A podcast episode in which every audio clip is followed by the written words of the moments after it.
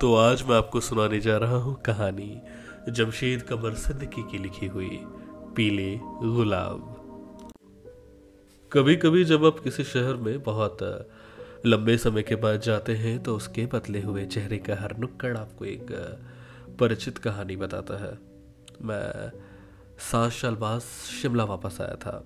मौसम बड़ा सुहाना था, अभी बारिश थमी थी और माल रोड पर हल्की ठंडी थी।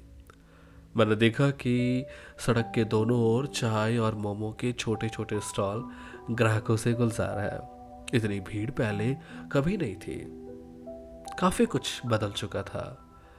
ये वो शहर था जहाँ मैं पैदा हुआ था, जहाँ मैंने अपने बचपन के दोस्त बनाए, जहाँ मैंने खुद को पाया और प्यार में खुद को खो दिया।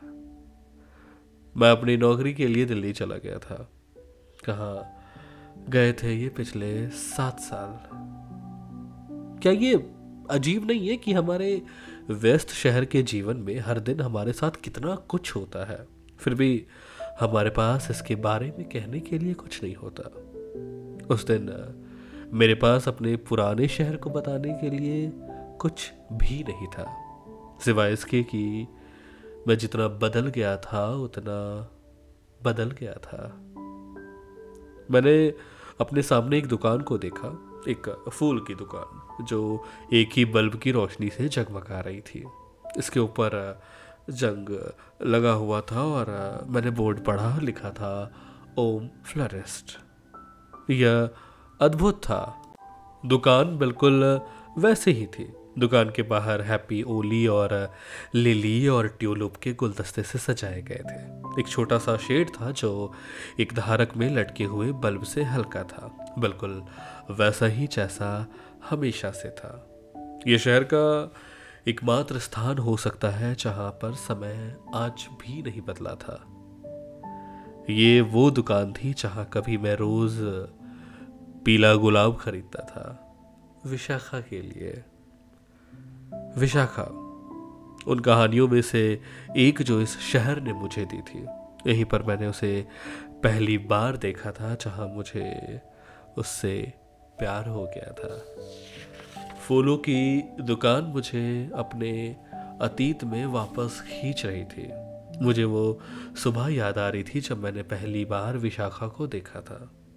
उस दिन बहुत ठंड थी और हमारे पास इंजीनियरिंग कॉलेज के लिए काउंसलिंग सेशन चल रहे थे।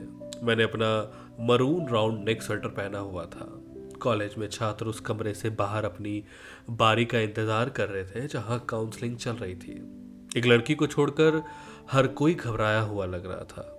उस भीड़ में बाहर खड़ी थी शान और स्थिर। वो शान थी, कोई गड़बड़ नहीं। उसने एक पीला कार्डिगन पहना था। कोने में बैठकर लिखती हुई उसके चेहरे पर आत्मविश्वास दिख रहा था। वो डायरी के आखिरी पन्ने में कुछ लिख रही थी। उसके में कुछ ऐसा था जो उसे हम में से बाकी लोगों से अलग बनाता था। विशाखा सोमवंशी। कमरे के अंदर से एक आवाज़ आई और वो अंदर चली गई। तभी तय किया कि एडमिशन का प्रोसेस खत्म होने के बाद मैं विशाखा की ओर दोस्ती का हाथ बढ़ाऊँगा। कभी कभी हमारी इच्छाओं का प्रभाव इतना ज़्यादा प्रबल होता है कि भगवान स्वयं सोचते हैं कि, चलो, ठीक है, ये करके देखते हैं और देखते हैं क्या होता है। मेरी इच्छाएँ मान ली गई। विशाखा और मुझे एक ही कॉलेज में एडमिशन मिल गया। सच कहूँ तो विशाखा से दोस्ती करना जितना मैंने सोचा था, उससे कई ज़्यादा आसान था। वह उन लोगों में से थी जिन्हें खुलने में थोड़ा समय लगा, लेकिन एक बार जब उन्होंने ऐसा कर लिया तो वो पार्टी की रोशनी होती थी। हमने दोस्तों की एक ही समूह के सदस्यों के रूप में शुरुआत की थी, लेकिन धीरे धीरे हम दोनों अच्छे दोस्त बन गए। हम अक्सर पुराने गाने गाते थे, क्योंकि हम कॉलेज कैंटीन में नूडल्स खाते थे। हमें पुराने गाने चुनते थे और हमारे दोस्तों को हंसाने के लिए वो काफ़ी हुआ करते। खास करके जब हम रमैया वस्तवैया गाते तो कैंटीन चलाने वाले खान चाचा भी मुस्कुरा देते। मैंने देखा था कि विशाखा को पीले रंग से कुछ ज़्यादा लगाव था। एक दिन जब हम कॉलेज कैंपस में घूम रहे थे तो मैंने उससे पूछ लिया, ये पीले रंग का मुँह क्या है?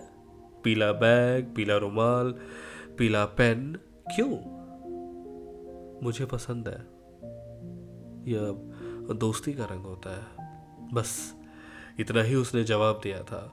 तो मैंने उसे कोहनी मारते हुए कहा तो अब कैंटीन में क्या तुम पीले पीले आकाश के बारे में कहोगी? हम दोनों हंस पड़े।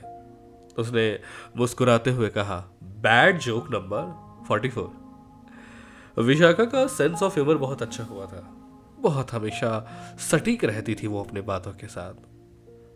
उन दिनों के मुकाबले मैं बिल्कुल अपोजिट था। मैं काफ़ी इंटरेस्टिंग हुआ करता था। शायद इसीलिए हम एक दूसरे के करीब आने में देर नहीं लगाई। हम दोस्त से बढ़कर दोस्त बन गए थे। जैसे जैसे हम करीब आते गए, हमें एक जोड़े के रूप में चिढ़ाया गया। लोग, हमारे दोस्त हमारा काफ़ी मज़ाक उड़ा करते थे। और देखते हैं कि आगे क्या होता है। मेरी इच्छा मान ली गई। विशाखा और मुझे एक ही कॉलेज में एडमिशन मिल गया। सच कहूँ तो विशाखा से दोस्ती करना जितना मैंने सोचा था उससे कई ज़्यादा आसान था। वो उन लोगों में से थी जिन्हें खोलने में थोड़ा समय लगता था, लेकिन एक बार जब उन्होंने ऐसा कर लिया तो वो पार्टी की रोशनी थी।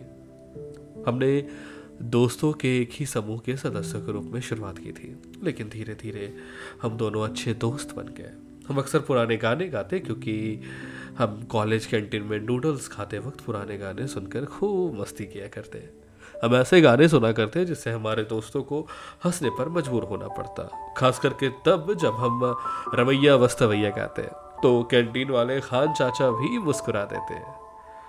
मैंने देखा कि विशाखा को पीले रंग से कुछ ज़्यादा लगाव था। एक दिन जब हम कॉलेज कैंपस में घूम रहे थे तो मैंने उनसे पूछा, ये पीले रंग का मुँह क्या है? पीला बैग, पीला रुमाल, पीला पेन, क्यों?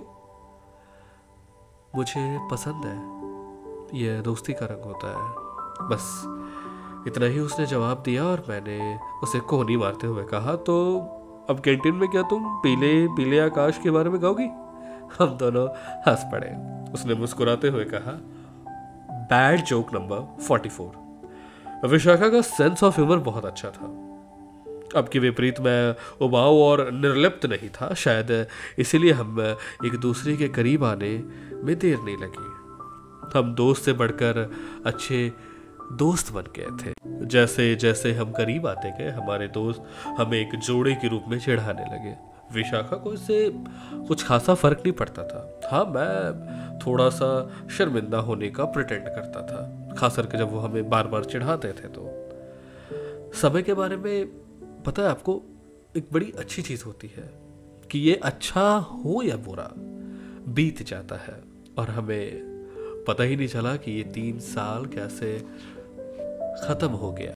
उन तीन सालों में हम इतने करीब आ गए थे कि हमने तय कर लिया था कि हम साथ रहेंगे और साथ ही मरेंगे। हम दोनों को शिमला में नौकरी मिल गई। वीकेंड्स में हम जाको हिल या अनमोल या कभी तारा देवी मंदिर में मिलते थे। जब हम एक साथ होते तो हम बहुत हँसते थे। अक्सर दुनिया भर की बातें करते और हँसते मुस्कुराते एक सफ़र पर निकल पड़ते। मुझे वैलेंटाइन का वो दोपहर याद है। मैंने उसे शिमला स्टेट म्यूज़ियम के बाहर मुझसे मिलने के लिए कहा था। मैंने वो धारीदार महफलर पहन रखा था और उसने मुझे पहली बार ये गिफ्ट दिया था। जैसे ही वो मेरे पास आई, मैंने पीले गुलाब का एक गुलदस्ता रखा और कहा हैप्पी वैलेंटाइन डे विशाखा मुझसे शादी करोगी? क्या तुमने आईने में खुद को देखा है? उसने कट्टर से पूछा, क्यों? मैंने पूछा, आप एक अच्छे दिखने वाले लड़के से शादी नहीं करना चाहती? हम दोनों हंस पड़े। हमारे सामने पहाड़ों पर सूरज चमक रहा था, क्योंकि हम हाथ पकड़कर एक यात्रा पर निकल पड़े थे, जो कि उतना आसान नहीं था जितना हमें लग रहा था। अक्सर जीवन में जब हम निश्चित लड़ाई जीत रहे होते हैं तो हम एक दूसरे को खो रहे होते हैं। मेरे माता पिता को विशाखा और उसके परिवार के साथ इतना नहीं लिया गया था, लेकिन वो प्यार को जानते थे। इन्होंने अपने ज़माने में लव मैरिज की थी। जिस कॉलेज में बाप पढ़ाती थी, उसमें बाबूजी अकाउंटेंट थे। इन्होंने अपने ज़माने में लव मैरिज को काफ़ी बढ़ावा दिया था। वो समझते थे हम में कैसा महसूस होता है। उनके आरक्षण के बावजूद ये धूमधाम से शादी की तैयारी की गई। दोनों घर चहल पहल से भरे हुए थे और आखिरकार उसी साल 27 सितंबर को शिमला के खूबसूरत पहाड़ों में हमारी शादी हो गई। हम खुश थे, बहुत खुश। हमें लगा कि हम खुशी की नई हदें छू रहे हैं। तभी हमें नहीं पता था कि जीवन हमारे सामने हर तरह की नई चुनौतियाँ फेंकने वाला है। उन दिनों हमें ऐसा लगता था जैसे फैलती घाटियाँ और अंतहीन आकाश सब हमारी खुशी का हिस्सा है। हमने बहुत यात्रा की। हम लड़े और बने। हमने एक दूसरे को चिढ़ाया। जब मैं परेशान होता तो वो मुझे हंसाने के लिए मज़ेदार गाने गाती थी और जब वो नाराज़ होती तो मैं उसे खुश करने के लिए उसे पीले गुलाब ला कर देता हम सबसे अच्छे दोस्त थे फिर मुझे नहीं पता कि हम व्यस्त हो गए। या यह समय का निर्णय था, लेकिन हमारे बीच कुछ बदलने लगा। शादी के तीन महीने बाद विशाखा को एक बड़ी कंपनी में नौकरी मिल गई। वो काम में लग गई। या उनके ऑफ़िस में वार्षिक सम्मेलन था। शादी के तीन महीने बाद विशाखा को एक बड़ी कंपनी में नौकरी मिल गई थी। वो काम में बहुत ज़्यादा व्यस्त रहने लगी थी। ये उनके ऑफ़िस में एनुअल कन्वेंशन का समय चल रहा था। वो दिन रात काम करती थी। मेरे जागने से पहले वो चली जाती और हर रात बहुत देर से वापस आती थी। एक बार जब उसे घर आने में विशेष रूप से देर हो रही थी तो मैंने उससे गुस्से में कहा भी था कि तुम इतना समय कहाँ लगाती हो? कम से कम फ़ोन उठा के बता तो सकती हो ना कि तुम कहाँ रहती हो? उसने कोई जवाब नहीं दिया। और वो तेज़ी से उसके बजाय बेडरूम में चली गई थी। उसे मेरे बोलने का तरीका बिल्कुल पसंद नहीं आया था। और कुछ दिनों के लिए हमारे बीच जो चुप्पी आई थी, उसके पीछे गुस्सा उसका कारण था। हम अजनबी से दोस्त बन गए थे। अब अजनबी नहीं थे और जब हम प्यार हो गया तो हम दोस्त नहीं थे। और जब हम मौन हो गए तो प्रेमी बनना बंद कर दिया। हम सॉरी विशाखा। मैंने कुछ दिन विशाखा को मैसेज किया। चुप्पी मुझे परेशान कर रही थी, लेकिन मुझसे कोई जवाब नहीं मिला। उसका और मेरा गुस्सा बढ़ने लगा। मैं गुस्से में था, लेकिन मैं इसे ख़त्म करना चाहता था। जब वो वापस आई तो मैंने उसे एक गुलदस्ता दिया, लेकिन इस बार मैं उस पर अपना अधिकार साबित करना चाहता था। मैं उसके दोस्त से ज़्यादा उसका पति बनना चाहता था। इस बार गुलदस्ता लाल गुलाब का था। जैसे जैसे समय बीतता गया, न केवल फूलों का रंग बदलता गया, विशाखा के साथ मेरा रिश्ता हर दिन थोड़ा बदल रहा था। हर दिन हम पति पत्नी की तरह और कम से कम दोस्त की तरह होते गए। ऑफ़िस में क्या चल रहा है? मैंने एक रविवार को आ, मेरे लिए एक कप चाय रखते हुए पूछा। आपका प्रोजेक्ट कैसा चल रहा है? उसने बहुत गंभीरता से उत्तर दिया। तकरीबन सेवेंटी फाइव परसेंट हो गया है। आ, अगर सब कुछ ठीक हो जाता है तो उम्मीद है कि ये जल्दी हो जाए। ओह, और आज कपड़े धोने का बिल निकालना मत भूलना। उसने टेबल से एक अखबार उठाया और उसे पढ़ना शुरू कर दिया। उस पल मुझे एहसास हुआ कि हमारी बातचीत कितनी गंभीर हो गई थी। हम शरारत हो चुके थे, ना के लिए बात कर रहे थे, और उनके स्थान पर हमारे पास कपड़े धोने का बिल राशन की बिल और अन्य प्रतीत होने वाली महत्वपूर्ण चीज़ें सामने आ रही थी। कभी कभी जब मैं उसे खाने की मेज पर देखता, जैसे कि हम चुपचाप खाते थे तो मुझे आश्चर्य होता था कि क्या ये वही लड़की है जिसके पास पीले रंग का हैंडबैग था जो घंटों तक कुछ भी नहीं बोल सकती थी। वही लड़की जिसने मुझे गले लगाया था और कहा था आई लव यू हर सुबह बिस्तर से उठने से पहले और सोने से पहले हर तरह से मेरे पास एक उम्र हो गई थी। और जब उसने मुझे ऐसा कुछ कहा था, एक रात जब हमने खाना खाया तो उसने मुझे सलाद देते हुए लापरवाही से पूछा था तो तुम्हारा काम कैसा चल रहा है? ठीक है। मैंने बेरुखी से जवाब दिया और फिर पूछा, तुम्हारा काम कैसा चल रहा है? आप प्रोजेक्ट सबमिशन के लिए मुझे अगले हफ़्ते चेन्नई जाना होगा। मैंने उससे कुछ नहीं कहा और ना ही उसकी तरफ़ देखा। मैं परेशान था कि वो अगले हफ़्ते घर नहीं जा रही थी क्योंकि पाँच तारीख को मेरा जन्मदिन था। जब मैं उस रात बिस्तर पर लेटा तो मैंने अपने मन में सोचा कि मैंने लोगों को बदलते हुए सुना है, लेकिन विशाखा के तरीके को बदलने का कोई उदाहरण कभी नहीं मिला था मुझे। वो मेरे जन्मदिन की तैयारी एक हफ़्ते पहले से शुरू कर देती थी। वो मुझे उपहार भेजती, गाने रिकॉर्ड करती और क्या नहीं करती। वो मुझे खास महसूस कराने के लिए बहुत कुछ करती। और अब वो मेरे जन्मदिन पर भी नहीं आने वाली है। मुझे जन्मदिन सेलिब्रेशन में कोई ख़ास दिलचस्पी नहीं था लेकिन विशाखा में हुए बदलावों से मैं बहुत ज़्यादा हर्ट था। बहुत सी छोटी छोटी बातें अब मेरे दिमाग में घर करने लगी थी। एक दोपहर मुझे आ, काम करने के दौरान बुखार सा महसूस हुआ। मैं काँप रहा था मैंने कैब ली और घर चला गया। मैंने विशाखा को मैसेज देना चाहा पर उसे घर आने के लिए कहना चाहता था, लेकिन मैंने नहीं किया। मुझे पता था कि वो आज जल्दी घर आने वाली है। मैंने बहुत देर तक इंतज़ार किया, लेकिन उसने शायद देर आने में थोड़ा और लेट कर दिया। और तभी मेरे को एक मैसेज आया माफ़ करना, आज देर रात हो जाएगी। वो रात मेरे जीवन की सबसे काली और अकेली रात थी। मुझे एहसास हुआ कि अकेलापन कितना गहराई में डूब सकता है।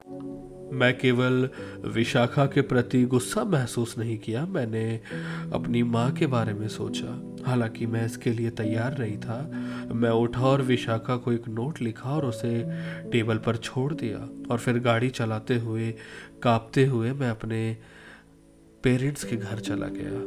उस बैड सिचुएशन में मैंने तय कर लिया कि विशाखा को मेरी ज़रूरत नहीं है और मुझे उसकी ज़रूरत नहीं है। कुछ घंटे गाड़ी चलाने के बाद मैं घर पहुँचा। मैंने एक हफ़्ते के लिए ऑफ़िस से छुट्टी ली थी और अपने माता पिता के घर आ गया था। तुमने घर आकर अच्छा किया। माँ ने मेरे माथे पर ठंडा सेक लगाते हुए कहा मैंने उन्हें बताया कि विशाखा व्यस्त है और इसीलिए मैं घर आई थी। उन्होंने मुझ पर विश्वास किया। अगली सुबह मेरे फ़ोन पर विशाखा के 18 मिस कॉल और कुछ मैसेजेस थे, माफ़ी मांगते हुए। मुझे घर आने के लिए वो कह रही थी।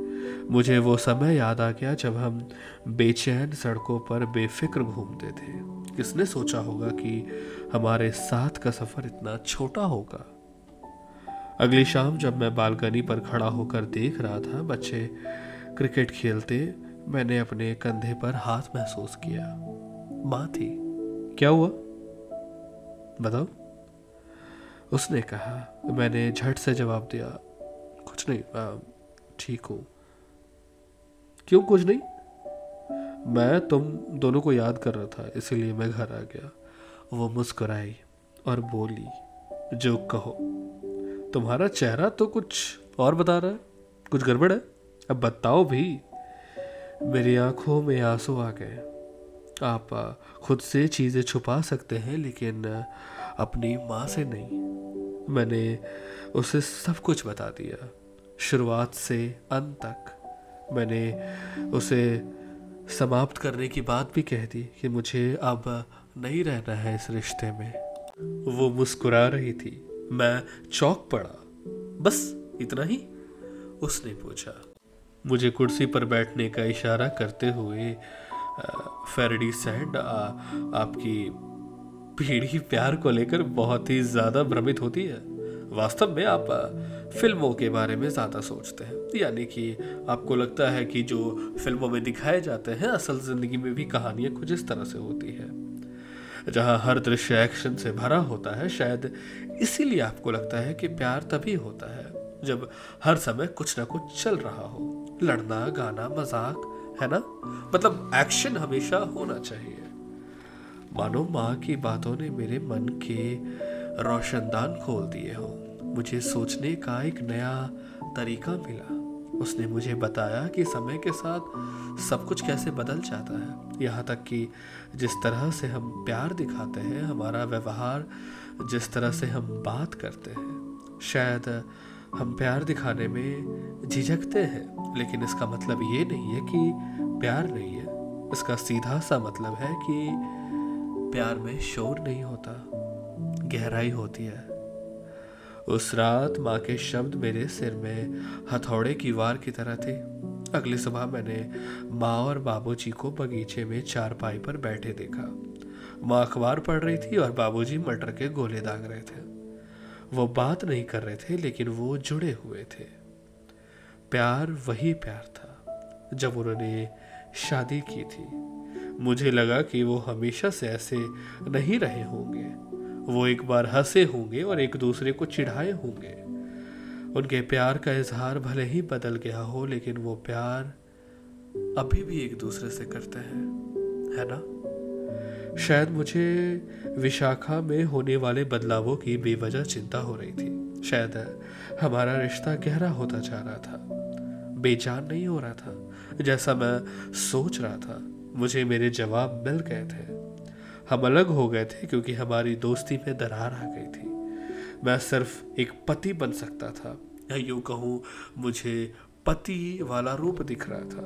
पहले वो हमारी लेट होती तो मुझे चिंता होती, गुस्सा नहीं। अगर उसके पास बहुत अधिक काम होता तो मैं उसकी मदद करता, उसकी आलोचना नहीं करता। मुझे एहसास हुआ कि हम में से कोई भी गलत नहीं था, बस समय बदल गया था। मेरे दिमाग में कुछ टूट रहा था। माँ, मैं जा रहा हूँ, मैंने कहा। मैं अगले हफ़्ते फिर आऊँगा। मेरे जाते हुए वो दोनों मुस्कुराए। वो जानते थे कि मैं समझ गया था। मैं ड्राइव कर वापस रोया जिस तरह मैंने उसके साथ व्यवहार किया। मैंने खुद को डांटा। मुझे पता था कि वो चेन्नई के लिए निकल जाएगी, लेकिन मैं घर पहुँचना चाहता था। उस लैंडलाइन से फ़ोन करके कहो कि मैं घर आ गया हूँ, मुझे माफ़ कर दो, मैं अपने आप से नाराज़ था। लेकिन घर पर मेरा एक सरप्राइज़ मेरा इंतज़ार कर रहा था। दरवाज़ा बंद नहीं था। जब मैं अंदर गया तो विशाखा वहाँ थी। उसने हैरान आँसू भरी आँखों से मेरी ओर देखा। इससे पहले कि वो कुछ कहती, मैंने कहा आई सॉरी विशाखा। जिस तरह से सबसे लंबी यात्रा सबसे छोटे कदम से शुरू होती है ना कभी कभी सबसे छोटा कदम सबसे बड़ी दूर को पाट सकता है। मैंने वो कदम उठाया और जैसे ही हम एक दूसरे के करीब थे, हम जानते थे कि कोई भी गलत फहमी हमारे बीच दरार पैदा नहीं कर सकती। हमने महसूस किया कि हम दोनों एक दूसरे के खिलाफ शिकायती थे। हम दोनों ने चीज़ों को सिर्फ़ अपने अपने नज़रिए से देखा था। मुझे पता चला कि विशाखा ने चेन्नई जाने के बारे में झूठ बोला था। वो मेरे जन्मदिन के लिए सरप्राइज़ प्लान कर रही थी। हमारे पास अब भी शरारत के लिए जगह थी। बस एक अलग तरीका बदल गया था। उस दिन हम जिस तरह से एक दूसरे के करीब गले लगाए हुए साथ थे, हमने कभी एक दूसरे को नहीं पकड़ा था। हमारी धड़कनें एक सी हो गई। विशाखा, मैं एक अच्छा पति बनने का वादा नहीं कर सकता, लेकिन मैं आपसे वादा करता हूँ कि मैं हमेशा एक अच्छा दोस्त बनकर रहूँगा। उसके बाद सब ठीक हो गया। उस शाम, जब हमने माल रोड से एक छोटे से स्टॉल पर मोमोज खाए, विशाखा ने पीले गुलाब का एक गुलदस्ता रखा। तब से मैं हमेशा उसे हर खास मौके पर उस दुकान से पीले गुलाब का गुलदस्ता भेंट करता। वो एक अजनबी लड़की थी। दुनिया का सबसे महँगा उपहार उसकी आँखों को उस तरह से नहीं रोशन कर सकता था, जैसे वे पोले गुलाब कर सकते थे। बिल्कुल पीला सा गुलदस्ता।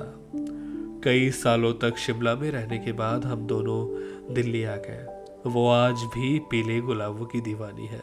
हम चाहे ढोल ना बजाए और रवैया वस्तवैया ना गाए या पागलों की तरह हंसे, लेकिन हमारा प्यार तो वैसा ही है, जैसा शुरुआत से था। समय पर देखने के लिए बेहतर होगा कि मैं रुक जाऊँ, कुछ गुलाब उठा लो, दुकान बंद होने से पहले। तो बस, इतनी सी थी ये कहानी। उम्मीद करोता हूँ कि आपको ये कहानी बहुत अच्छी लगी होगी। और वो कहते हैं ना कि ज़िंदगी में वक्त हमेशा बहुत कुछ सिखाता है। चाहे वो दोस्ती का हो या प्यार का हो, हमें वक्त देना चाहिए। और जब आप किसी को वक्त देते हैं तो वो रिश्ता बहुत गहरा हो जाता है। बिल्कुल किसी गहरे समुद्र की तरह।